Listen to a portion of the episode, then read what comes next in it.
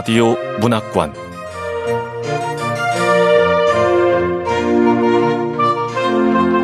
한국 단편 문학 특선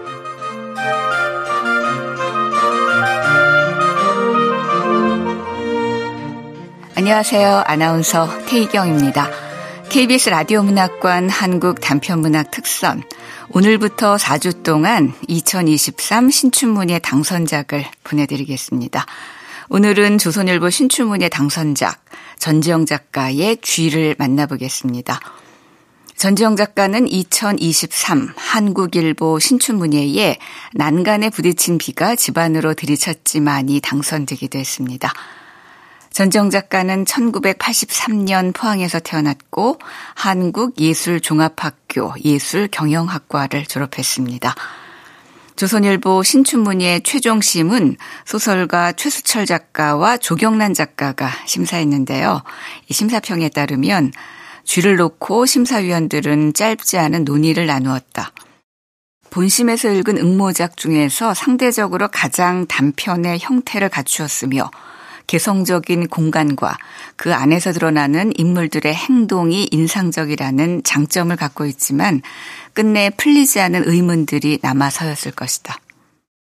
사모는 왜 그렇게까지 쥐구멍을 파는지, 처음 만난 윤진에게 사모는 왜 그런 대화를 시도했는지 등의 인과는 찾기 어려웠다. 그런데도 폐쇄적이며 계급으로 나뉜 공간에서 생활하는 여성들의 불안과 방향감 상실, 쥐가 상징한 보이지 않는 힘에 대한 추적은 돋보였다. 이런 심사평을 남긴 작품 KBS 라디오 문학관 한국 단편 문학 특선 전지영 작가의 쥐 함께 만나보겠습니다.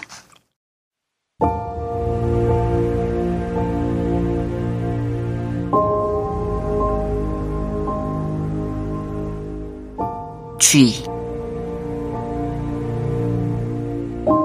전지영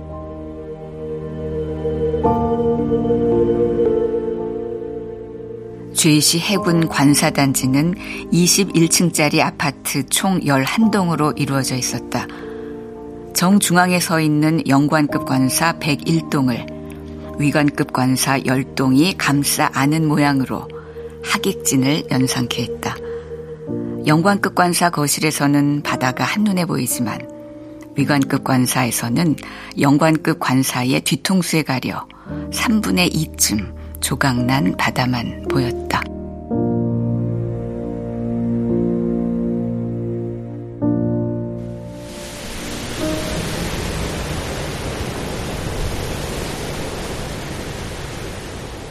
윤진의 남편은 아이가 뒤집기를 할 무렵 구축함을 타고 바다로 나갔고 부대로 복귀하지 못한 지 두 달 반째였다.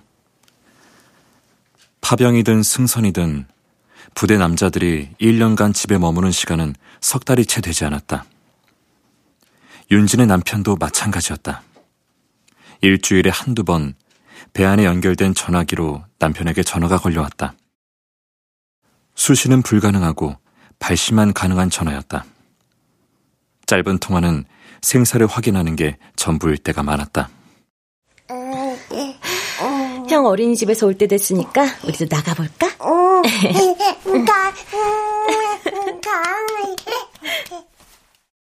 영광급 관사 주변에서 위관급 관사 여자들이 누릴 수 있는 유일한 공간은 분수대 앞이었다. 관사로 불어오는 바람이 모이는 장소였다. 오 선배님하고 선 후배님은 나와 있네.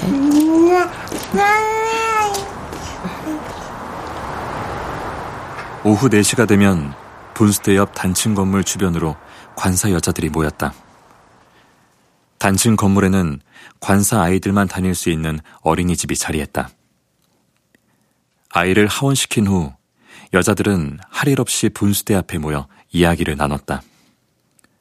윤진 역시 선, 오와 함께 분수대에서 주로 오후 시간을 보냈다. 선과 오, 윤진의 남편은 인관 기수가 달랐지만 모두 대위였다. 그중 선의 남편은 윤진의 남편과 같은 구축함을 타고 있었다. 여자들은 남편의 기수를 따진 뒤 서로를 선배님 혹은 후배님이라 칭했다. 기수가 가까울수록 더 철저하게 선후배를 구분했다. 관사에 들어오기 전에는 일면식조차 없던 세 사람도 기수를 따져 서로를 후배와 선배라 불렀다. 선배님, 첫째는요? 저쪽에서 친구들이랑 놀겠다네요. 아유, 남자들 어떻게 키우나 했더니 후배님 대단해. 아니에요, 오 선배님. 윤지는 선배나 후배라는 호칭이 마음에 들지 않았다. 처음 관사에 들어왔을 때도 5년이 지난 지금도 변함없이 싫었다. 단 한 번도 선배였던 적이 없는 사람을 선배라고 불러야 한다는 게 부당하다고 여겼다. 관사에서 살게 된 지 6개월쯤 되었을 때 윤지는 자신보다 나이가 어린 여자를 이름으로 불렀다가 곤욕을 치렀다. 지혜 씨. 네? 네? 후배님, 지금 뭐라고 하셨어요? 아, 왜요, 지혜 씨? 제가 뭐 잘못했어요? 아, 우리 남편이 다섯 기수나 높은 거 모르셨어요? 아, 알죠. 근데 그게 왜요? 왜라니? 아, 아 제가 큰 실수했네. 다섯 개수나 선배인데 이름을 불러? 관사 여자들이 윤진의 면전에서 비난을 퍼부었다. 관사에서는 관사의 규칙을 따라야 했고 따르지 않았을 때는 비난과 따돌림을 감내해야 했다. 윤진은 관사 여자들의 비난을 무시할 만큼의 배짱이 없었다. 결국 내키지는 않았지만 호칭만큼은 관대해줘야겠다고 마음먹었다. 결혼 전 윤지는 대형 정형외과에서 물리치료사로 일했다. 결혼 후 처음 6개월은 남편의 근무 지역 정형외과에서 근무했지만 남편이 제이시로 발령받으면서 일을 그만두었다. 윤지는 다시 일할 수 없을지도 모르겠다는 생각에 좌절감이 들었지만 이제는 그 좌절감마저 잊은 지 오래였다. 다른 관사 여자들의 사정도 다르지 않았다. 오는 중학교 국어 선생님이었고 선은 대형병원 수술방 간호사였다. 남편의 잦은 근무지 이동으로 그들은 퇴사를 결심했다. 그들에게는 관사에서의 삶이 전부나 마찬가지였다. 군에서는 심심할 틈 없이 크고 작은 사건들이 일어났다. 관사 여자들은 심심치 않게 벌어지는 부대 내 폭행이나 부당 진급 폭로 같은 공격적인 기사와 그에 따른 외부의 시선에 의혹을 품지 않았다. 대신 부대 내부에 피치 못할 사정이 있었겠지. 그럼요. 그럴 만한 사정이 있었을 거예요. 남편들과 마찬가지로 군에 유리하면 과장되게 드러내고 불리하면 철저히 소문으로 지부했다. 관사 여자로 살면 누구나 자연스럽게 의문스러워졌다. 윤지는 그 의문스러움을 혐오했다. 마땅히 의심해야 하는 일을 무턱대고 믿어서 정작 밝혀져야 할 사실을 훼손하는 것 같았다. 그러나 윤지는 아무 말도 하지 않았다. 그들의 믿음을 부정해서 괜한 상처를 주고 싶지 않았기 때문이었다. 관사 여자들은 가로등이 켜질 때가 되어서야 집으로 돌아갔다. 아휴, 나 먼저 들어간다. 아, 네, 오 선배님. 선 후배님, 나도 들어갈게요. 네. 선배님들, 내일 또 만나요.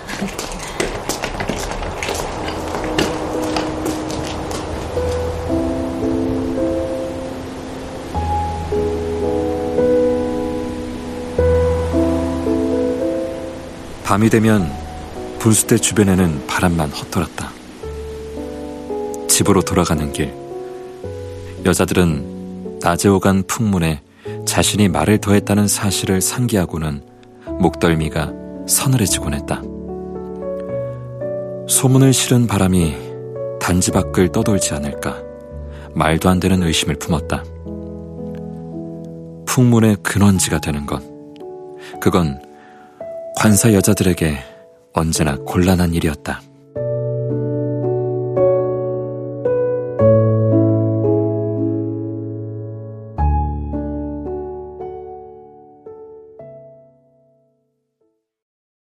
남편에게 전화가 온 건 윤진이 유아용 욕조에 묻은 비누 거품을 씻고 있을 즈음이었다. 열흘 만에 통하였다. 오늘 밤에 부대로 복귀할 거야. 복귀? 어, 벌써? 좋지 않은 통화 음질 사이로 복귀라는 단어가 귀에 꽂혔다. 윤진이 말을 마치기도 전에 지직 소리와 함께 통신이 두절되었다. 이상한 일이었다. 배를 타면 짧게는 석 달, 길게는 6개월 동안 돌아오지 않았던 걸 고려하면 지나치게 이른 복귀였다. 복귀가 늦춰지기는 해도 당겨지는 법은 없었다. 어딘가 석연치 않은 기분을 떨쳐내기 어려웠다. 이렇게 빨리 복귀한 적이 없었는데. 윤지는 저녁 반찬으로 김치전을 만들기로 했다. 배에서 복귀하는 날이면 남편은 자주 김치전을 찾곤 했다. 윤지는 냉장고에서 묵은지와 삼겹살을 꺼내 잘게 다졌다. 언제 기어왔는지 둘째 아이가 윤진의 발 아래에서 스테인리스 볼과 채반을 손가락으로 빙글빙글 돌리기 시작했다. 아, 그래도 다친다.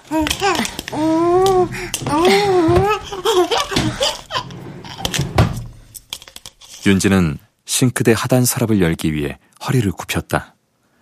하단 서랍장에는 부침가루, 국수, 깨, 소금, 설탕 같이 마른 식재료들이 보관되어 있었다. 엄마 김치 부침개 만들어야 돼. 응?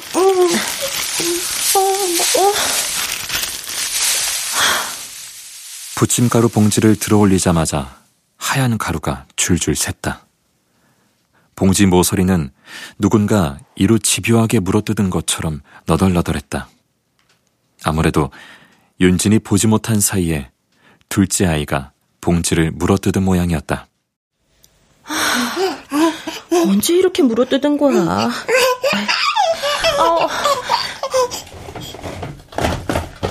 아이는 재빨리 서랍 안을 뒤지기 시작했다. 국수 가락과 깨, 설탕이 순식간에 바닥에 쏟아졌다. 아이는 쏟아진 재료 위에 뒹굴면서 손에 집히는 건 닥치는 대로 입에 가져갔다. 아, 안 돼, 안 돼, 안 돼.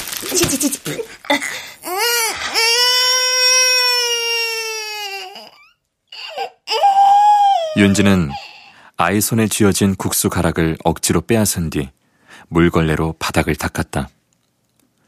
어찌된 영문인지 걸레질하면 할수록 쏟아진 재료들이 바닥에 더 들러붙는 기분이었다. 초인종이 울렸다.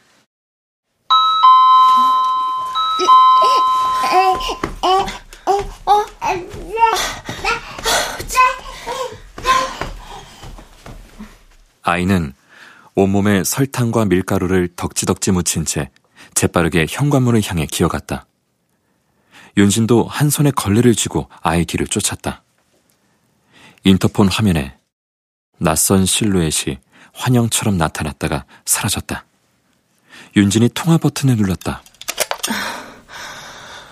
누구세요? 왜 답이 없지?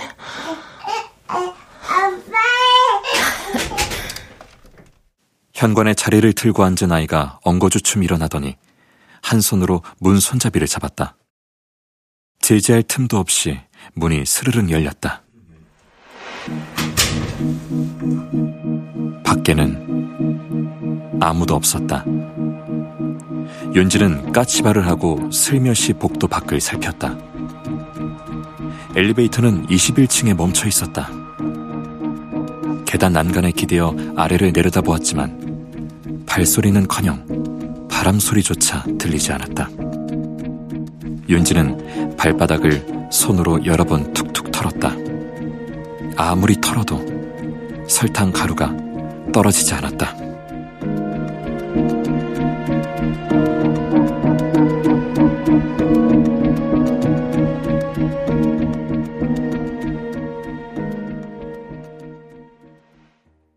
저녁 10시가 넘어서야 남편은 집으로 돌아왔다. 아이들을 재우면서 얕게 잠들었던 윤지는 거실에서 느껴지는 인기척에 몸을 일으켰다. 남편은 부엌 등만 켜놓고 식탁 위에 놓아둔 식은 김치전을 손으로 집어먹는 중이었다. 잘 지냈어? 식은 걸 그냥 먹었어. 잠깐만 기다려. 데워줄게.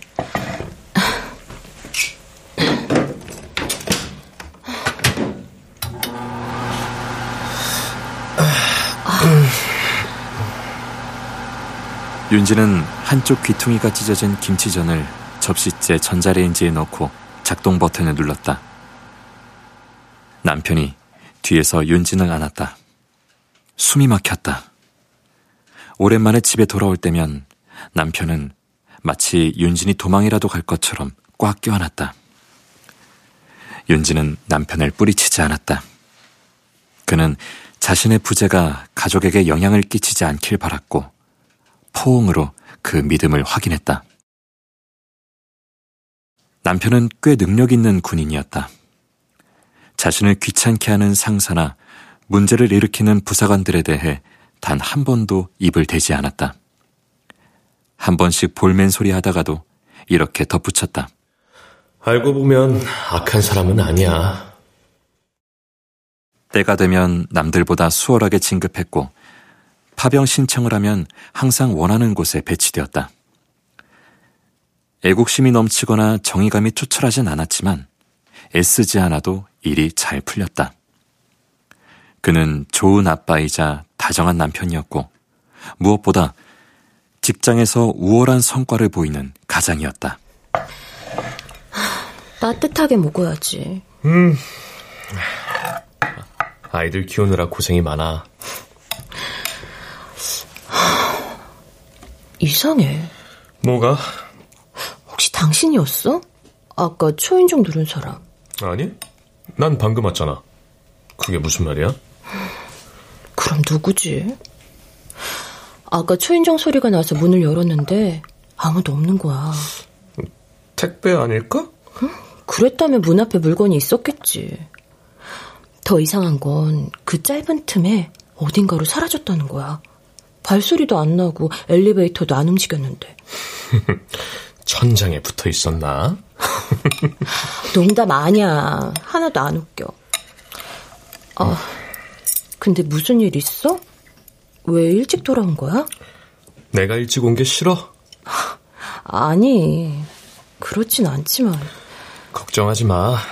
별일 없어. 나 좀 씻어야 되겠다. 저 사람 얼굴에 불길한 징조가 있었나? 욕실로 들어가는 남편의 등을 물끄러미 바라보았다. 윤지는 샤워기 물소리를 들으며 남편이 말해주지 않으면 자신은 결코 아무것도 알 수 없으리라는 생각이 들어 씁쓸해졌다. 남편은 물에 젖은 머리를 수건으로 툭툭 털며 방으로 들어갔다. 아이들이 깨지 않도록 조심스럽게 자리에 놓은 뒤 눈을 감았다. 윤지는 조용히 남편의 옆자리에 비집고 들어가 누웠다. 남편의 상체가 들숨과 날숨에 따라 규칙적으로 들썩였다. 윤지는 남편이 자고 있지 않다는 걸 알았다. 남편의 등에 대고 그의 이름을 조용히 불렀으나 대답이 없었다.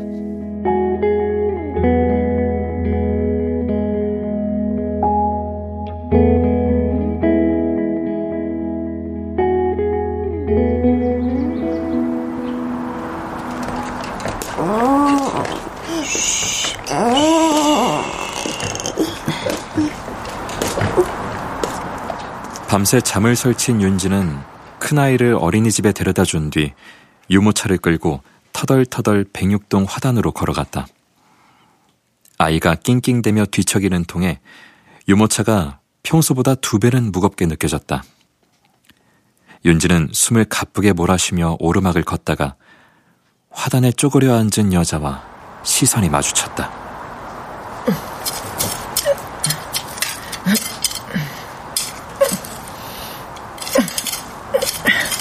관사 아이들은 여자를 저승사자라고 불렀다.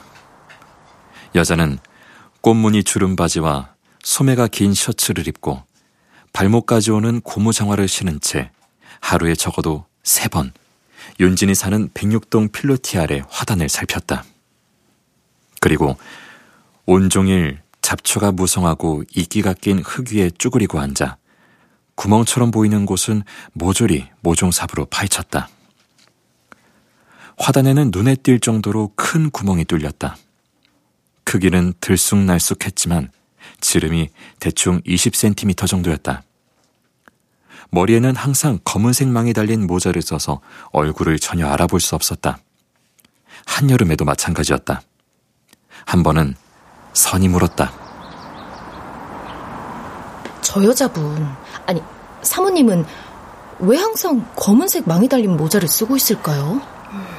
스스가모시 병을 예방하기 위한 것 같은데?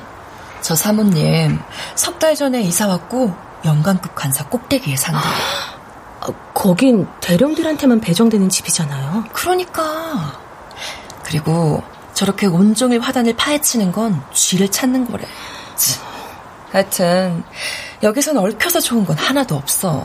저 여자 아니 사모님이 찾는 게 진짜 쥐예요? 쥐가 없는 데가 어디 있어. 우리 다 떠나면 마지막엔 쥐만 남을걸?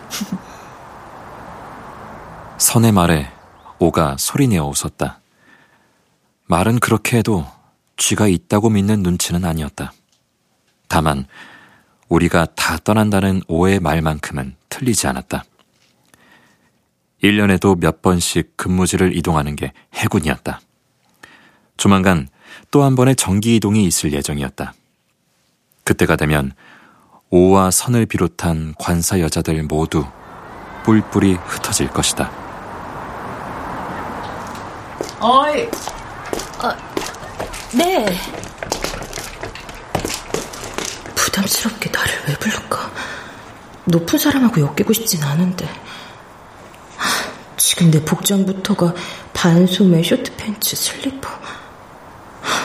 뭔지 모르겠지만 완전 무장한 사모 앞에서 발가벗은 기분이네. 백육동 이동에 살아? 아, 네.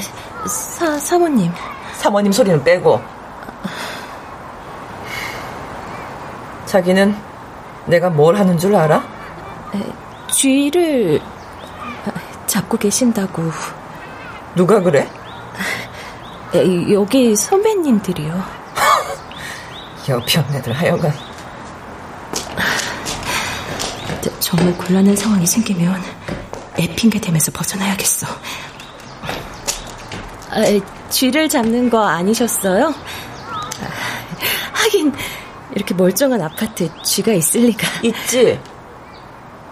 쥐는 어디에나 있어. 사모가 갑자기 망사를 들어 올렸다. 망사를 한꺼풀 벗겨도 사모의 얼굴은 또렷하게 보이지 않았다. 내가 자기한테 하고 싶은 말이 있어. 하고 싶은 말? 나한테? 왜? 몇 층에 살아? 아, 4층이요, 사모님. 사모님 소리 좀. 4층이라 충분하겠어. 아, 아, 뭐가요?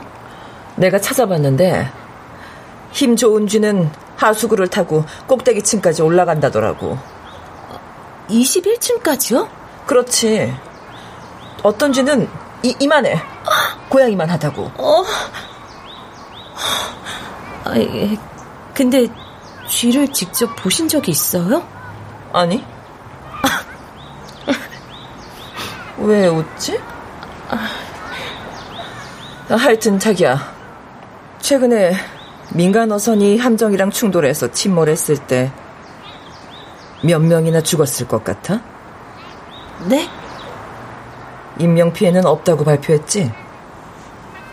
갑작스럽게 왜 이런 질문을? 생각해 본 적도, 의심해 본 적도 없는 질문인데. 내가 이 동네에 살았을 때도 비슷한 사고가 생겼어. 남편이 대위 시절이었지.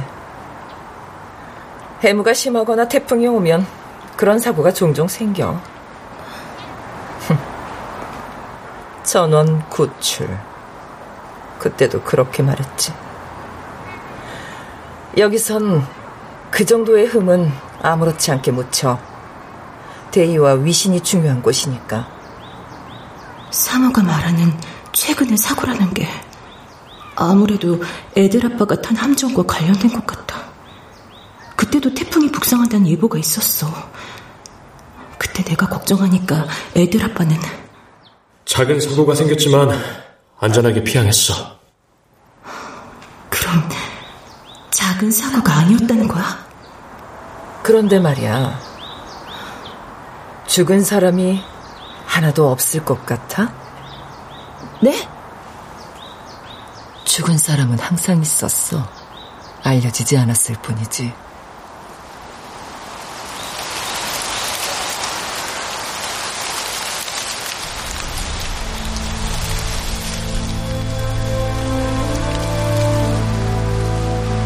사모가 윤진의 귀에 얼굴을 바싹 끌어다 대고 말했다. 또다시 휙 귓전으로 바람이 스쳤다. 사모는 환영처럼 보였다. 정말 저승사자나 귀신처럼 느껴지기도 했다. 윤지는 고개를 바닥에 파묻고 빠른 걸음으로 유모차를 끌기 시작했다. 사모는 달아나는 윤진을 말리지 않았다.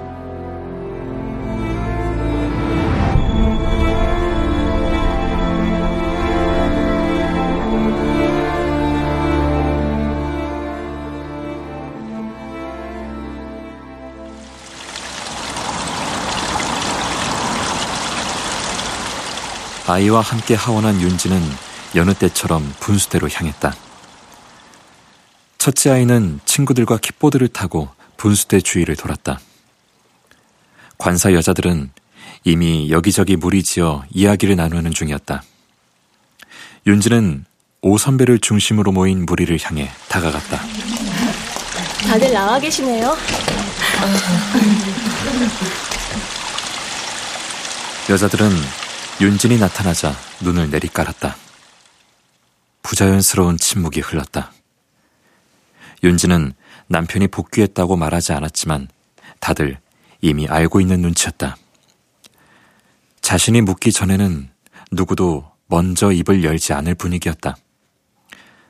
부대에 사건, 사고가 생길 때마다 반복되는 분위기를 윤진이 모를 리 없었다. 자신이 자리를 떠나면 대화는 다시 활기를 찾을 게 분명했다. 무리는 주야장천 유치원 정보만 주고받았다. 불편한 공기를 더는 견딜 수 없었다. 우리에도 영어 과외를 해야 될까봐. 아, 네, 죄송해요. 컨디션이 별로라서 저 먼저 들어가 볼게요. 몸 조심해. 오가 윤진의 팔을 느슨하게 잡았다가 놓았다. 윤진은 그들을 뒤로 하고 첫째 아이를 찾아 나섰다. 그때 누군가 윤진의 유모차 손잡이를 잡았다. 선이었다. 저기 선배님, 대위님께서 아무 말 안 하셨어요? 아니, 아무 말도. 자기 남편은? 아직 집에 들어오지 않았어요. 복귀한다는 전화만 받았거든요. 아, 다행이네요. 다행? 뭐가? 우리 남편만 일찍 복귀한 줄 알고 사고라도 친 건가 걱정했거든요. 아, 저, 선배님, 음, 이건 다른 이야기인데요. 혹시 집에 쥐가 들어온 적 있어요? 쥐? 밤에 싱크대 밑에서 바스락거리는 소리가 들리는 거예요. 찍찍 소리도 나고. 아무래도 쥐인 것 같아요. 잠을 못 자겠어요. 너무 끔찍해요. 아, 자, 이 명함 그 여자가 줬어요. 106동 화단에 있는 사모.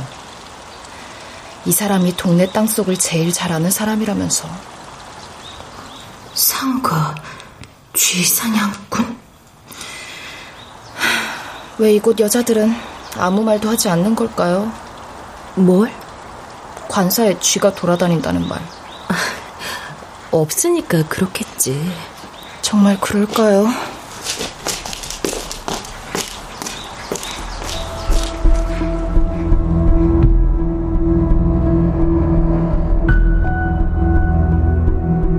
선이 명함을 다시 주머니에 우겨넣고 분수대를 가로질러 집으로 향했다.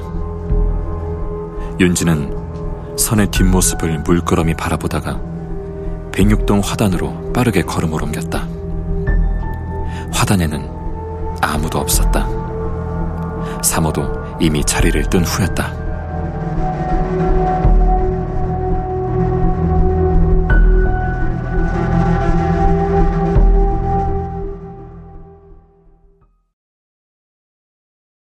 다음 날 어린이집에 아이를 등원시킨 뒤 윤지는 사모를 만나기 위해 불어 화단 앞에 유모차를 대고 멈춰섰다.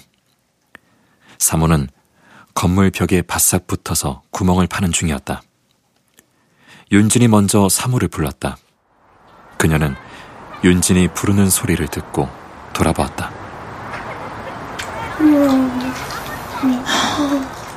선배가 이 자리에 살았어. 아, 선배요? 함장 와이프. 그때는 이게 5층짜리 건물이었거든.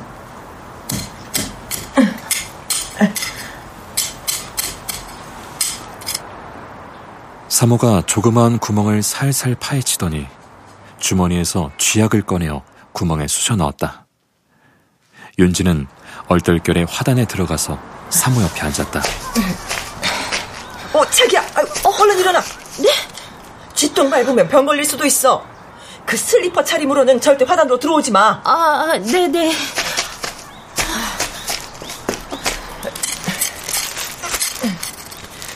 그때 어선에 탄 사람들 중에서 실종된 사람이 있었어. 한두 명이 아니었던 모양이야. 모두 신원 미상이었어. 선배의 남편은 실종자의 존재를 윗선에 보고하겠다고 했지. 선배는 남편의 말을 믿고 관사 여자들한테 그 이야기를 했어. 우리 남편은 끝까지 실종자가 없다고 주장하더라.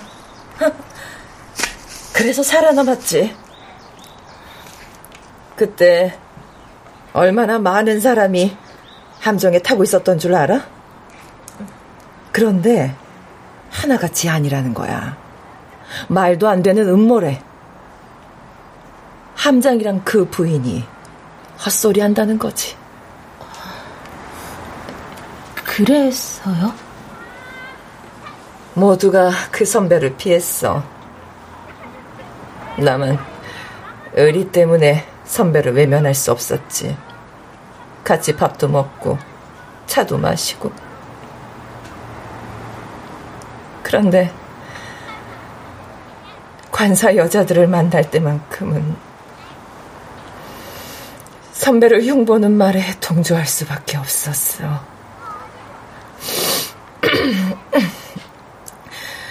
결국 선배의 남편은 옷을 벗었어. 나머지는 버텼고. 다들 다른 부대로 발령났어. 그 뒤로 이 좁은 부대에서 다시는 만나지 못했지. 난 거기에 답이 있다고 생각해. 아, 무슨 답이요? 사고의 진위 말이야. 이렇게 인사이동이 많은 동네인데 그 사람들을 다시 같은 관사에서 만나지 못했다는 것. 그건 소문을 미리 차단하겠다는 의지 아니겠어? 여기서는 말이야.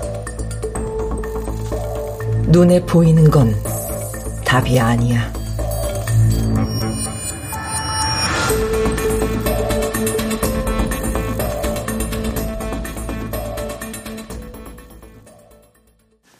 그날 밤, 윤진은 남편에게 쥐가 있다는 소문에 대해 말했다. 남편은 윤진의 말에 시큰둥했다.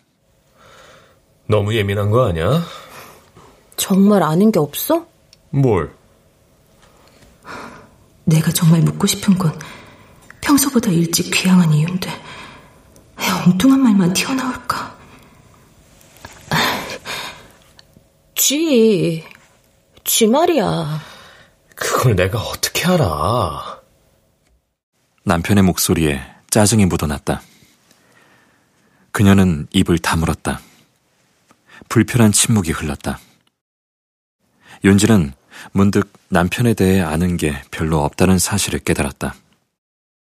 남편이 진급하는 과정에서 어떤 불화나 갈등을 겪었는지 알지 못했다. 남편이 말하지 않는 건 굳이 알려고 들지 않았다. 몰라도 무탈하게 지내왔다. 그러나 이번에는 달랐다. 관사 여자들이 자신을 향해 수군대기 시작했다. 분명 좋지 않은 신호였다. 무엇 때문인지 물어보고 싶었지만 그럴 수 없었다. 윤지는 질문의 답이 가족의 삶을 송두리째 흔들까봐 겁이 났다.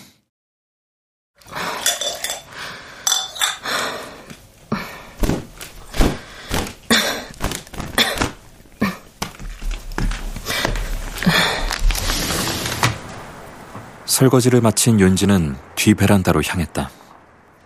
열린 창문 밖으로 고개를 내밀어 보았다. 문턱이 높아서 화단은커녕 뒷산 등성이만 보였다. 해가 진 뒷산은 음습하고 위협적이었다. 윤지는 어린이용 보조 스툴을 밟고 올라섰다. 무게를 이기지 못한 플라스틱 스툴이 곧 부서질 듯 삐걱거렸다. 뒤 베란다 창 아래를 내려다보는 건 처음이네. 4층은 생각보다 높지 않지만 떨어진다고 생각하면 무서워. 사모가 파놓은 구멍 때문에 화단은 꼭 꺼져가는 비누 거품 같고. 뭐해? 어,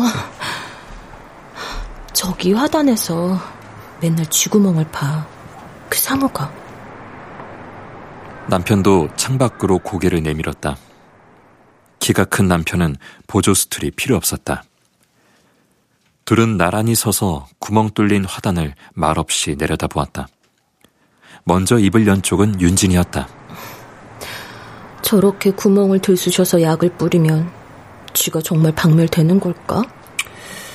쥐는 절대 없어지지 않아. 구멍에 불이라도 지르면 모를까. 오 선배님도 그렇게 말하더라. 우리보다 쥐가 여기에 더 오래 살 거라고. 난 한 번도 쥐를 본 적이 없어. 쥐는 밤에만 다니니까. 음, 쥐가 낮에 기어 나오는 건 죽을 때 딱 한 번뿐이야. 어, 택배다! 그때였다. 초인종이 울렸다. 첫째 아이가 소리쳤고 둘째 아이가 불이 나게 현관문 쪽으로 기어갔다. 인터폰 화면에는 사람이 보이지 않았다. 남편이 현관문을 열고 밖으로 고개를 내밀었다. 누구야? 어, 아무도? 지난번에도 이런 식이었어. 초인종만 울리고 사람은 없었고. 뭐 이런 장난은 흔해. 그렇지만 발소리도 안 들리는 건 이상하지 않아? 쓸데없는 걱정이야. 자. 아빠가 비행기 태워줄까?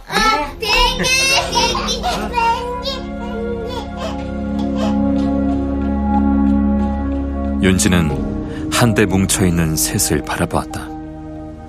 발바닥에서 여전히 설탕 가루가 묻어나는 기분이 들었다.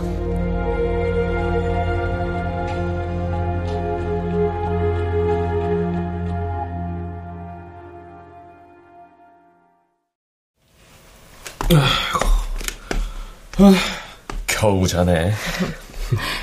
입 심심하면 뭐라도 만들어줘? 파병 신청했어. 아랍에미리트 부대로. 소말리아나 레바논보다는 편할지도 몰라. 아, 아니, 언제? 한 달 뒤. 그렇게 갑자기? 천운이야. 천운? 당신이 말하는 천운이란 게 대체 뭘까? 좋은 기회를 잡았다는 말일까? 아니면 곤란한 상황에서 벗어났다는 뜻일까? 김대위는 선후배 남편 말이야. 당신은 신경 쓰지 마. 그 친구 와이프랑 친한 건 알겠는데 뭐 이동하면 다시 안 만날 사람이야. 당신도 김대위랑 친했잖아. 맞아. 좋은 사람이지. 남편은 씁쓸한 표정으로 마른 세수를 했다. 그러고는 주머니에서 담뱃갑을 꺼낸 뒤 집 밖으로 나갔다. 윤지는 보조 스툴 위에 서서 남편이 담배를 피우는 모습을 지켜보았다. 보조 스툴이 윤진의 무게를 이기지 못하고 부서졌다.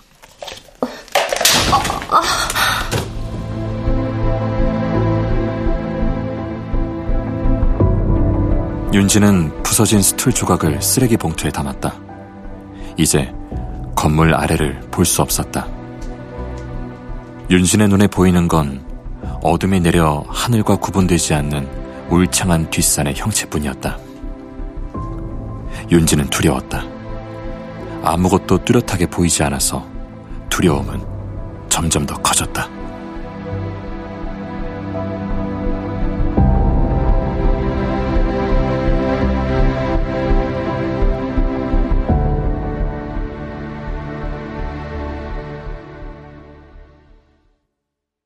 선이 보이지 않은 건 주말이 지난 뒤부터였다. 월요일 오후 분수대에서는 선의 이사가 화제였다. 선 후배님, 야반 도주하듯 이사를 갔다네요. 음, 어린이집 퇴소 신청도 안 했대. 일요일 밤 그 집에 사다리 차가 세워져 있어가지고 뭔가 했는데 그게 이사 가느라 그랬나 보네. 어...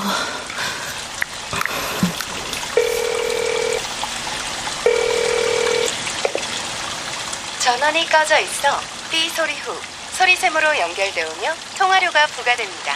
윤지는 선에게 전화를 걸었다. 휴대전화가 꺼졌다는 메시지만 반복해서 흘러나왔다.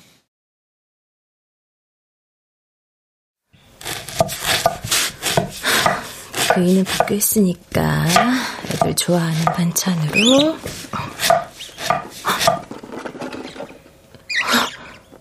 무슨 소리지? 윤지는 싱크대 수납장에 귀를 가져다 댔다. 바스락거리는 소리와 함께 끽, 찍, 삑 소리가 작고 불규칙하게 들려왔다. 쥐가 틀림없었다. 쥐였어. 힘 좋은 쥐는 하수구를 타고 꼭대기층까지 올라간대. 구멍 뚫린 부침가루 봉지도 둘째가 물어뜯은 게 아니었나 봐. 다행히 서랍장에는 아동 보호용 잠금 장치가 부착되어 있었다. 곧 부서질지 모르는 플라스틱 쪼가리가 자신이 의지할 수 있는 전부라는 사실에 기가 막혔다.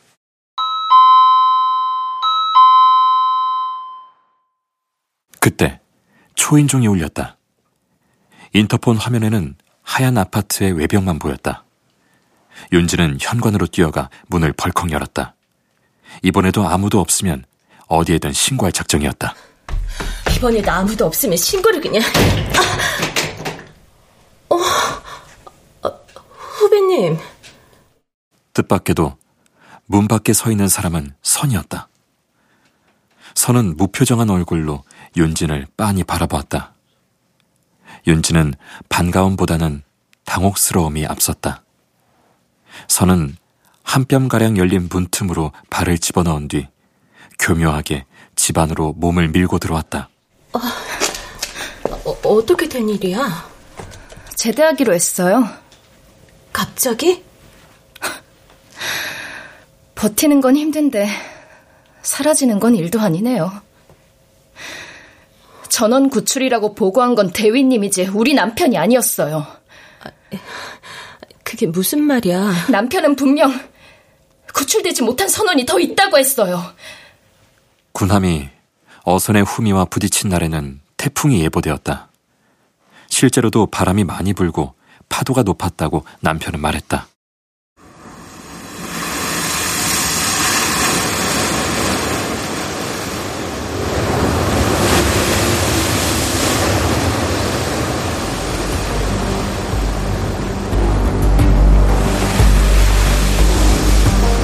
구출한 선원은 13명.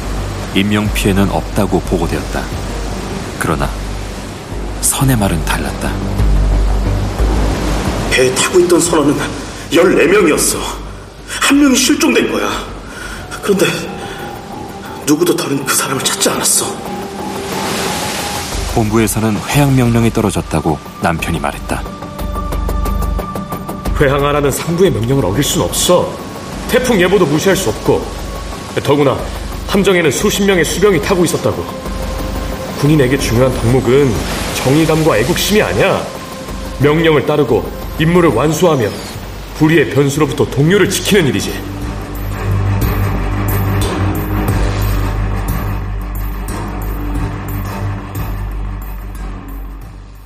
윤지는 남편을 이해하고 그의 결정을 합리화하려 애썼다.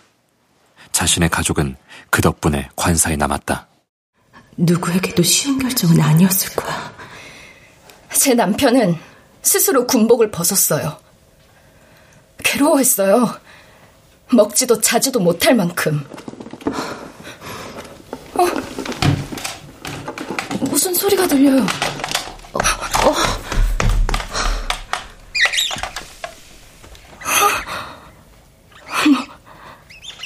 이 집에도 쥐가 있잖아. 선의 얼굴에 서늘한 미소가 스쳤다. 선은 바지 주머니에서 명함을 꺼냈다. 쥐 사냥꾼 명함이었다. 선은 명함을 식탁 위에 올려놓았다. 필요하실 거예요.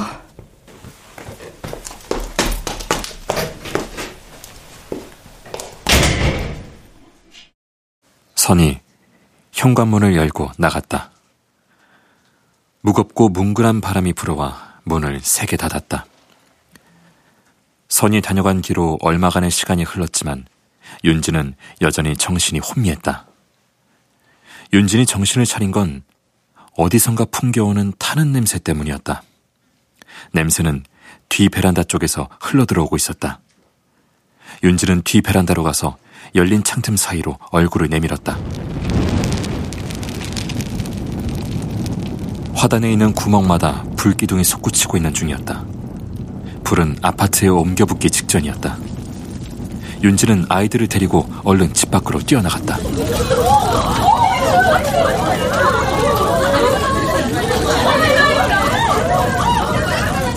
먼저 나온 사람들이 화단 주위에 모여 웅성거렸다. 오와 다른 관사 여자들도 불길 반대편에 모여 있었다. 쥐를 찾는 사모와 선은 보이지 않았다. 때마침 산 쪽에서 관사를 향해 강한 바람이 불어왔다. 윤지는 점점 거세지는 불기둥을 물끄러미 바라보았다. 소방차는 소식이 없었다.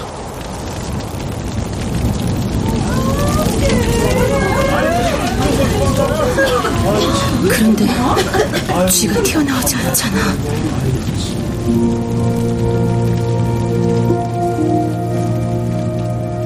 윤지는 구멍에서 쥐가 한 마리도 튀어나오지 않았다는 사실에 의아해졌다. 남편의 말이 떠올랐다. 쥐는 밤에만 다니니까 쥐가 낮에 기어나오는 건 죽을 때 딱 한 번뿐이야. 쥐는 다 어디로 갔을까?